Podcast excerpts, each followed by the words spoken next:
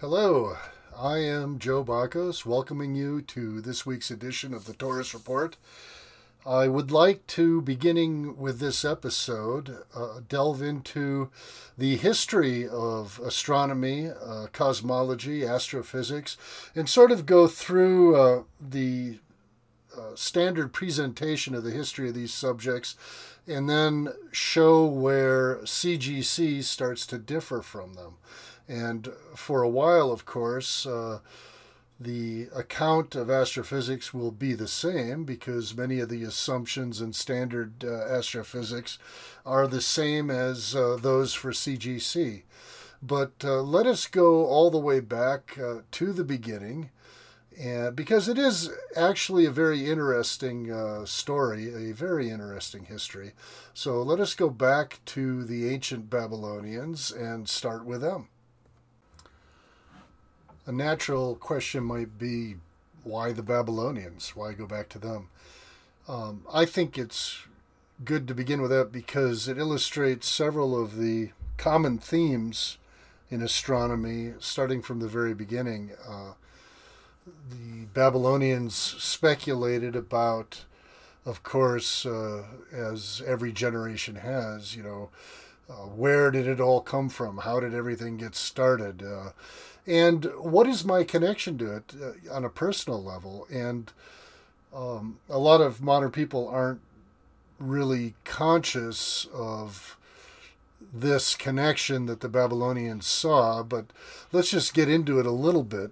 Um, as most people know, a, a year is 365 days. Now, in ancient times, uh, the Babylonians they made a big deal about the number 60 uh, probably, I mean, one reason is because a lot of different numbers can go into it. You know, two, three, four, uh, all these uh, different numbers can go into it evenly.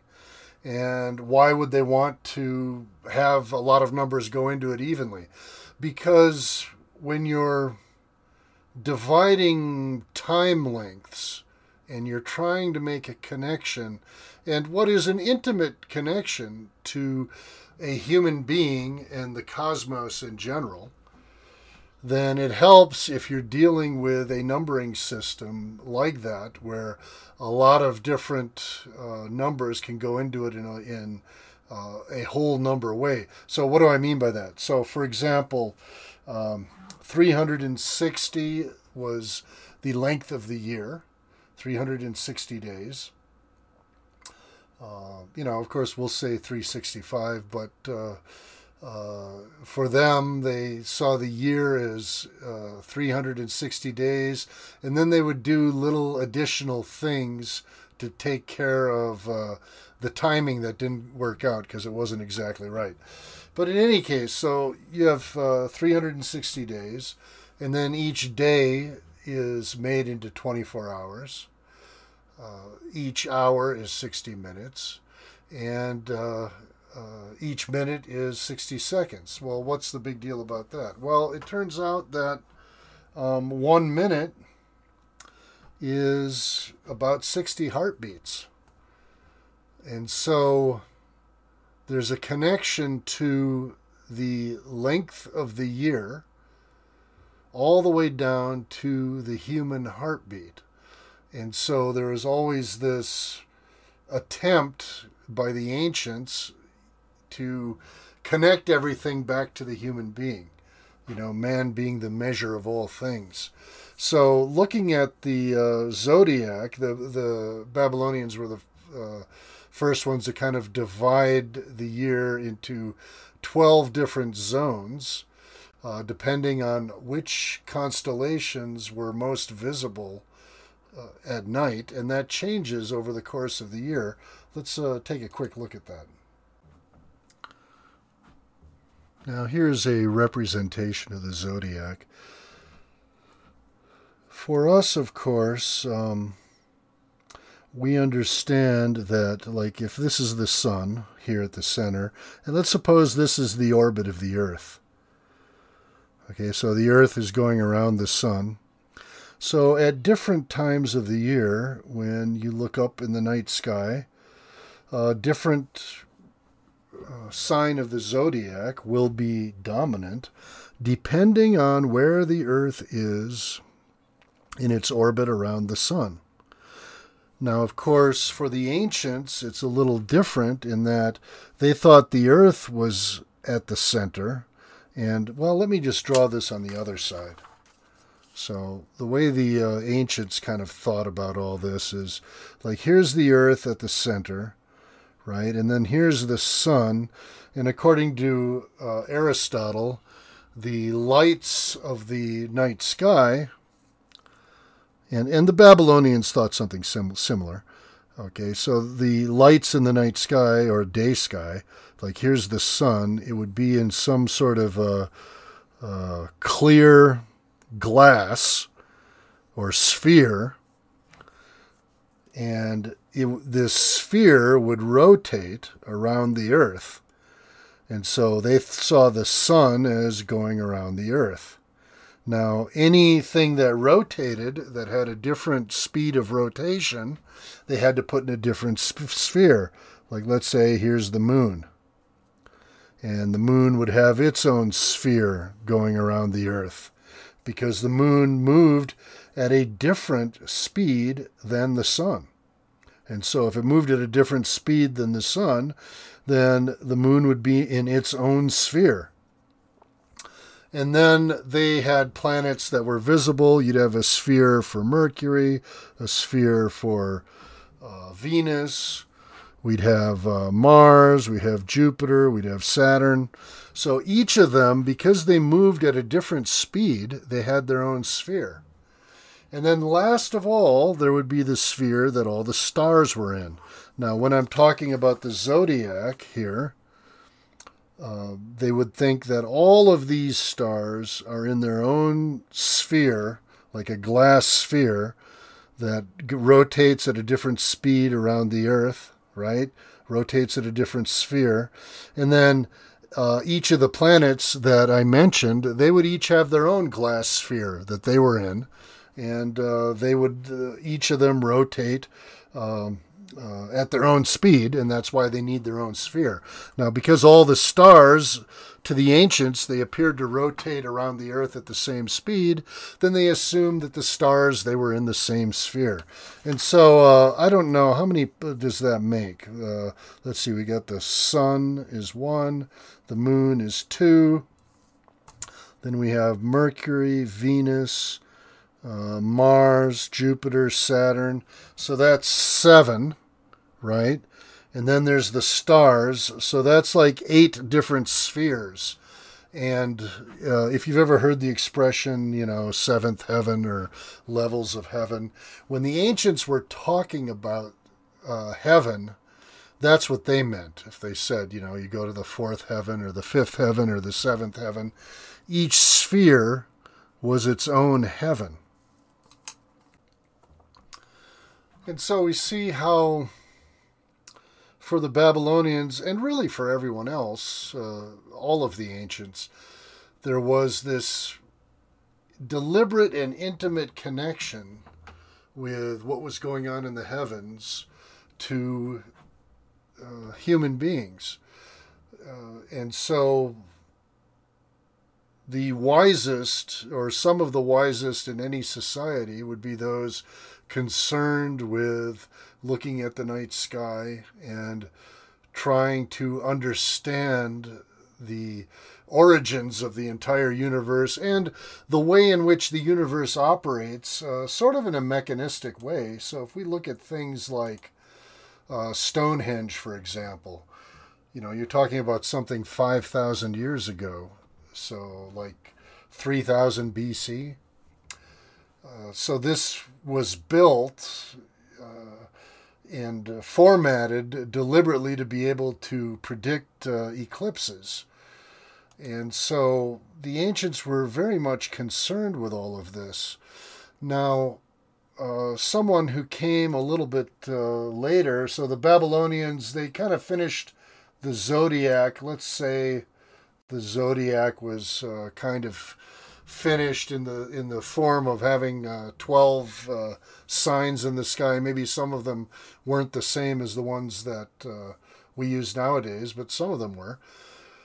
But in any case, uh, that was finished, let's say, around uh, the year 1000 BC, so something like 3,000 years ago.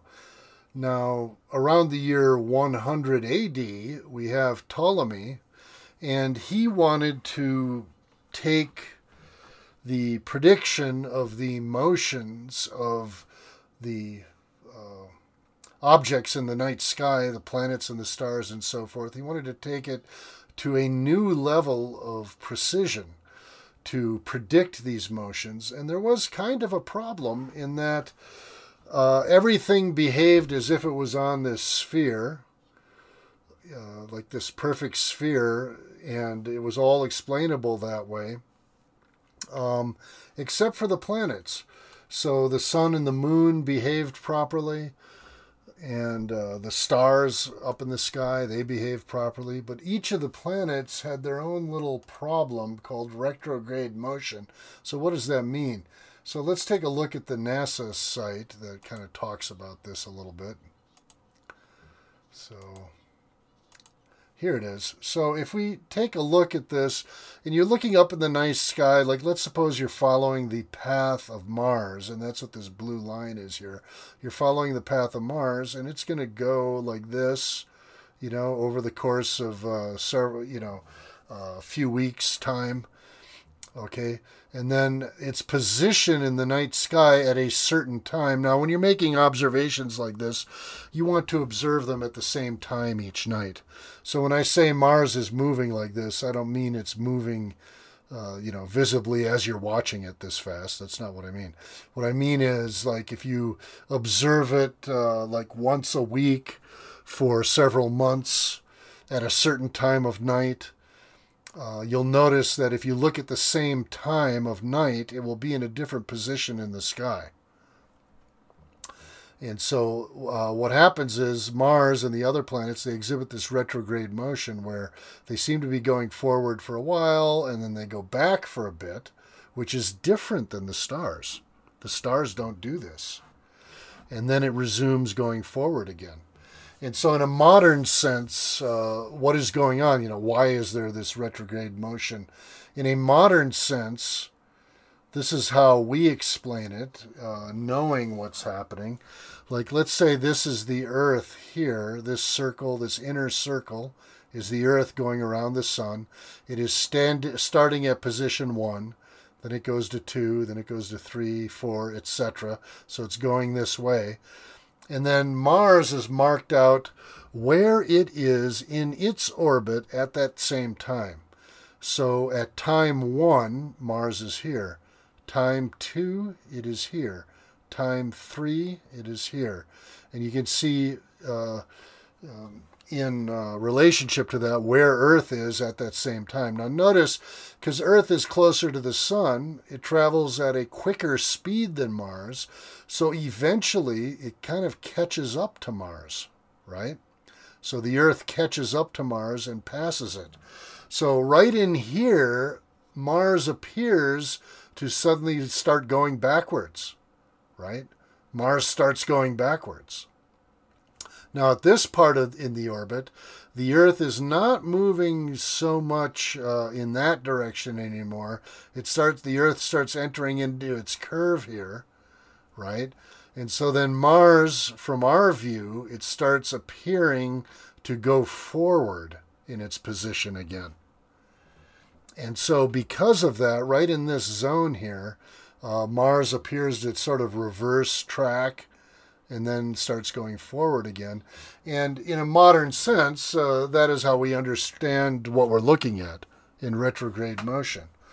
Uh, but how would the ancients explain that? You know, of course, they could say, okay, Mars is on this sphere, and every once in a while that sphere gets rotated backwards, and then it gets rotated forwards again. Um, so they could arbitrarily just simply move that outer sphere.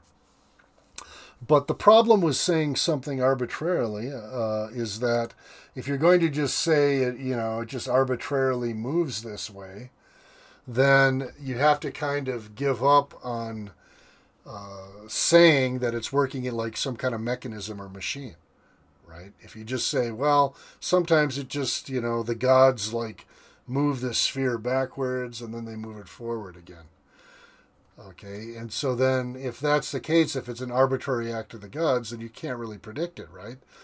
But it seemed to be predictable, and so Ptolemy wanted to come up with some kind of mechanism, some kind of mechanism by which he could explain this retrograde uh, motion. So let's take a look at what he came up with. What Ptolemy came up with was the idea of what's called an epicycle. So if this is Mars going around the Earth, because remember to the ancients, the Earth was at the center of the universe and everything else kind of rotated around the Earth. So if Mars was going around the Earth, what Ptolemy did was he put it on what's called an epicycle. Instead of having Mars just traveling like this, Mars is itself traveling on some sort of a circle, some sort of glass sphere that is fixed to the other glass sphere, so that as Mars would circle the Earth, Mars was also circling on this sphere. And so we can see kind of an animation of that here. Let me try and uh, show you that. Okay, so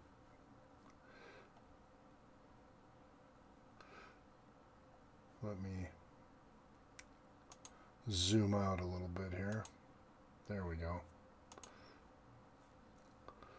Okay, so that shows the motion. If this is the Earth, let's replay that. So if this is the Earth, then Mars would be going around the Earth on the large circle, but Mars is also circling on that epicycle, it's called. And this explained why sometimes uh, the planets would have this back and forth motion. So, to speak in round numbers, let's say the Babylonians, they come up with uh, the length of the year and connecting it to the human heartbeat and the zodiac, all of that around the year 1000 BC, so 3000 years ago. Then we have Ptolemy, uh, sometime around the year 100 AD. He comes up with a more precise way to make astronomical predictions and he uses uh, epicycles to explain retrograde motion.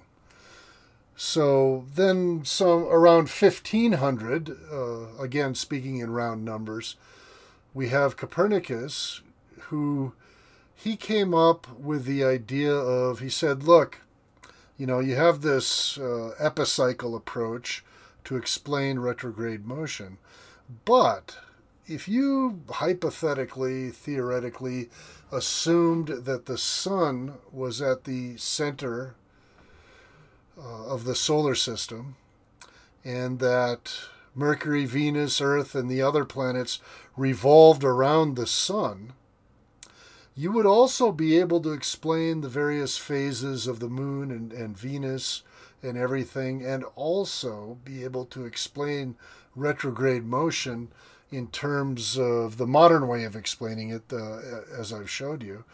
But uh, Copernicus was hesitant to release this publicly. He only released it publicly near his death. I think he sort of uh, foresaw the fact that if you started saying that the Earth was not the center of the universe, that that was going to uh, contradict uh, Christian teachings and, and biblical teachings. And so he was kind of afraid of the blowback for, from all of that, uh, which in hindsight he was probably right to be afraid. And so uh, his uh, work wasn't published until uh, near his death anyway. So then, so that's around the year 1500. So then, again, speaking in round numbers, around the year 1600, we have Galileo with his telescope. Uh, he ground lenses and made a telescope. I don't think he was the first, but uh, he was the first uh, uh, to do that and to make widespread uh, observations. He discovered the moons of Jupiter and the fact that those moons were orbiting around Jupiter, and so that opened the possibility that things could orbit other objects and not everything had to be orbiting the Earth.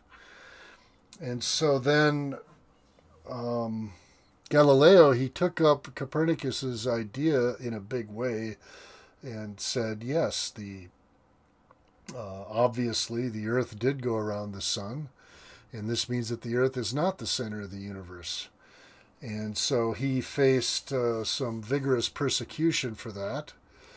Um, now, it wasn't until later, what we'll look at next, when we're starting to get into really.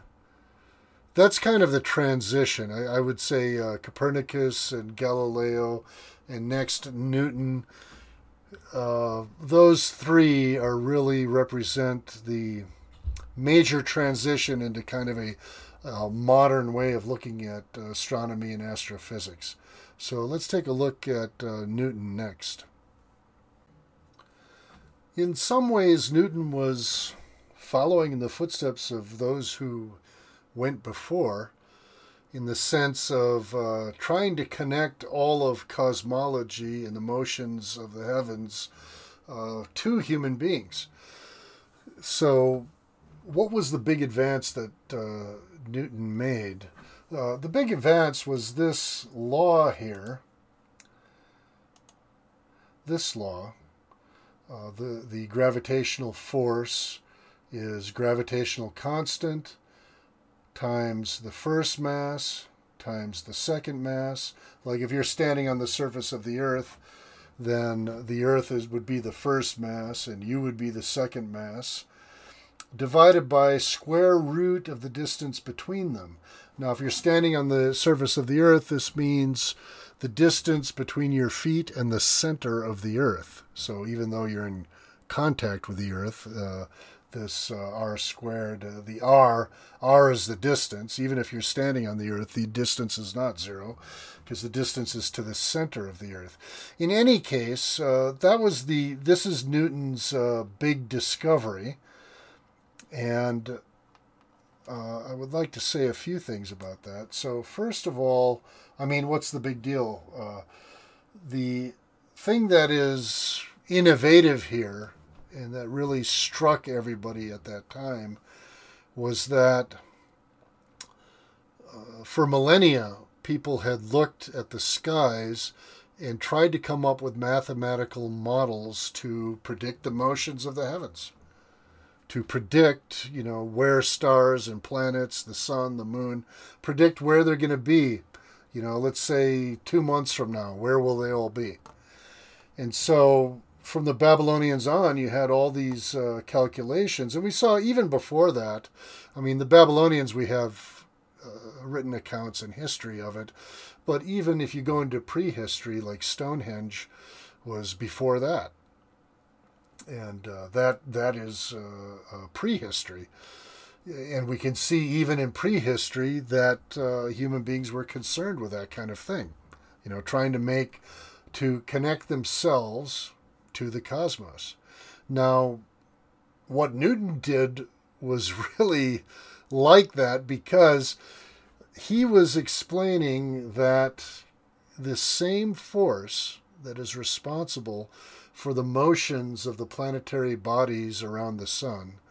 That same uh, force is responsible for pulling you to the earth.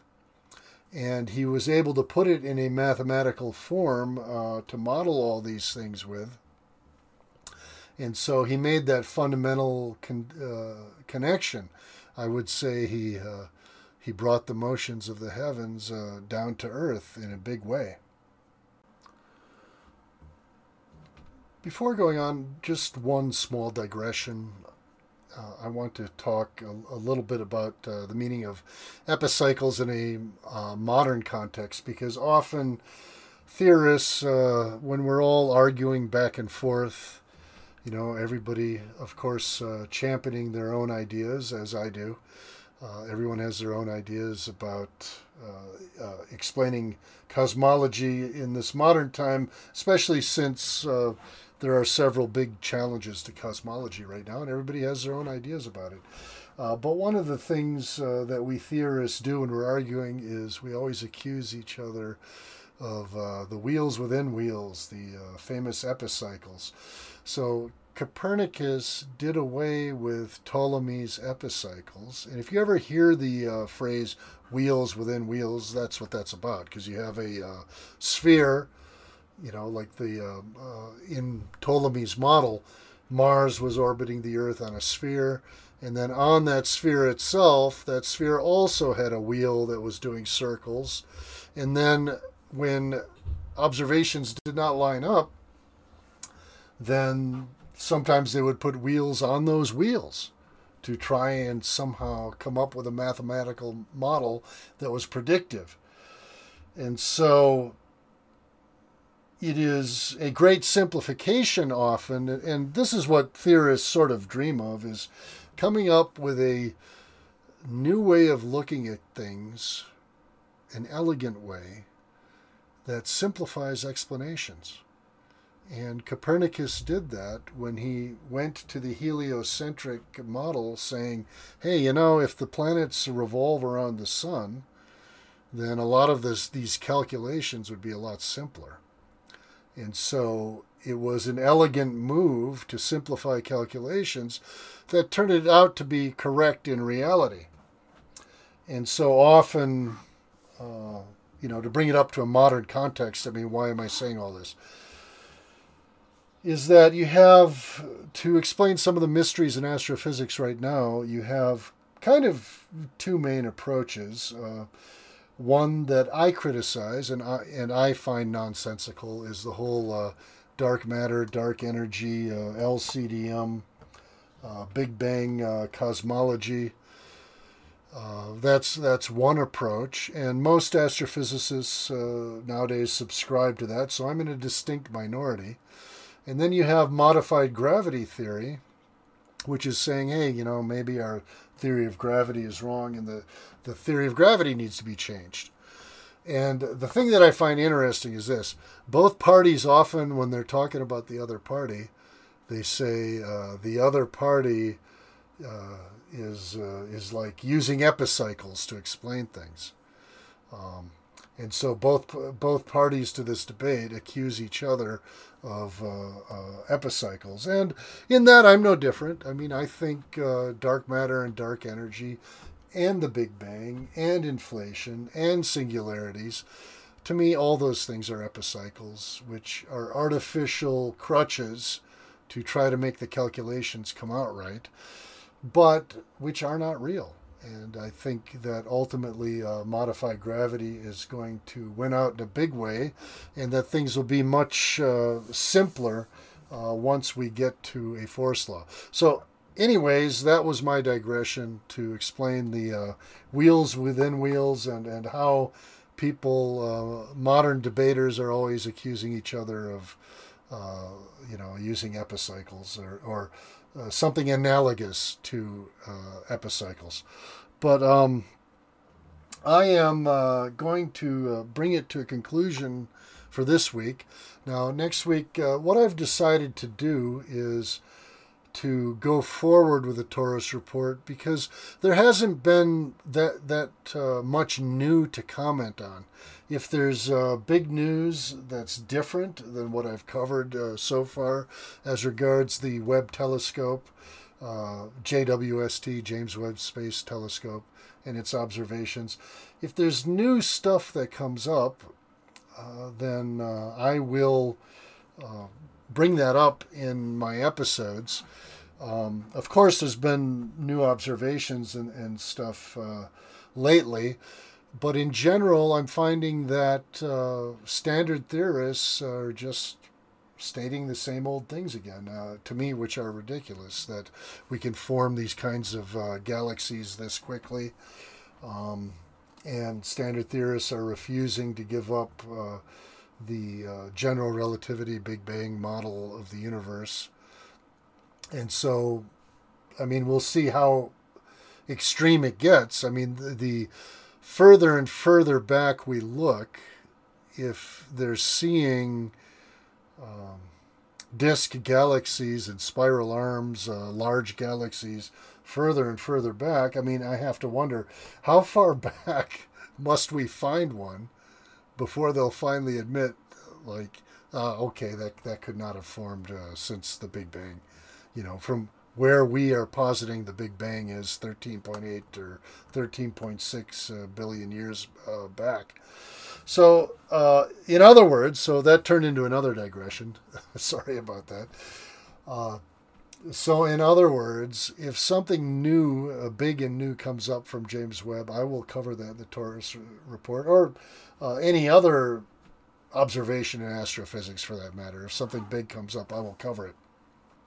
However, until that happens, what I'd like to do is just continue um, developing the history of astronomy and astrophysics, and where I'm going to be showing what current theory, current standard theory is, and how it got that way, and what the CGC response to it is going to be as it develops. Now, I covered, uh, which seems kind of uh, unfair, I covered about uh, 2,000 years of history almost uh, just in one episode. And I'll have to greatly slow down going forward. Uh, we will start with the whole discussion, uh, you know, when Maxwell uh, came out with his equations in the 1800s about the nature of light. And then with the Michelson Morley experiment, how scientists kept searching for some medium for light waves to be moving through because whenever you have a, a wave, you assume that there's some medium that is carrying the wave. Uh, what they called the luminiferous ether, which just means medium that would carry light waves. The same way, you know, the ocean will carry ocean waves. They're assuming that there's some medium that must carry light waves.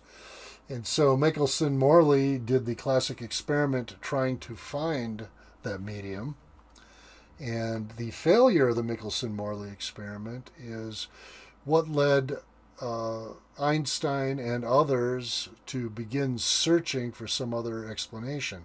Now, it turned out that uh, Einstein's ideas.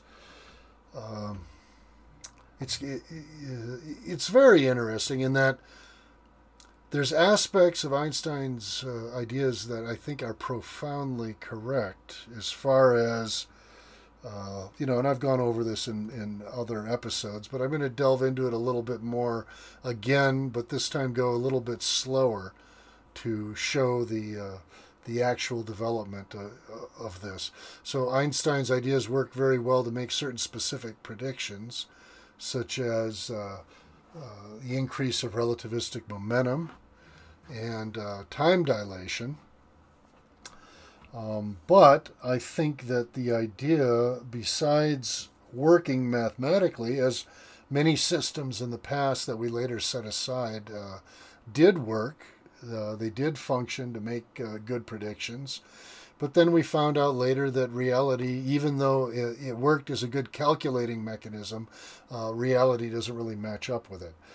And so I will be explaining in a more uh, meticulous and careful way, like exactly what in general relativity that I'm agreeing with and exactly what I'm disagreeing with and, and think needs to be changed. But delving into that whole discussion again with uh, general relativity, that will be in our next episode uh, next week, and I hope to see you there. Thank you. Bye bye.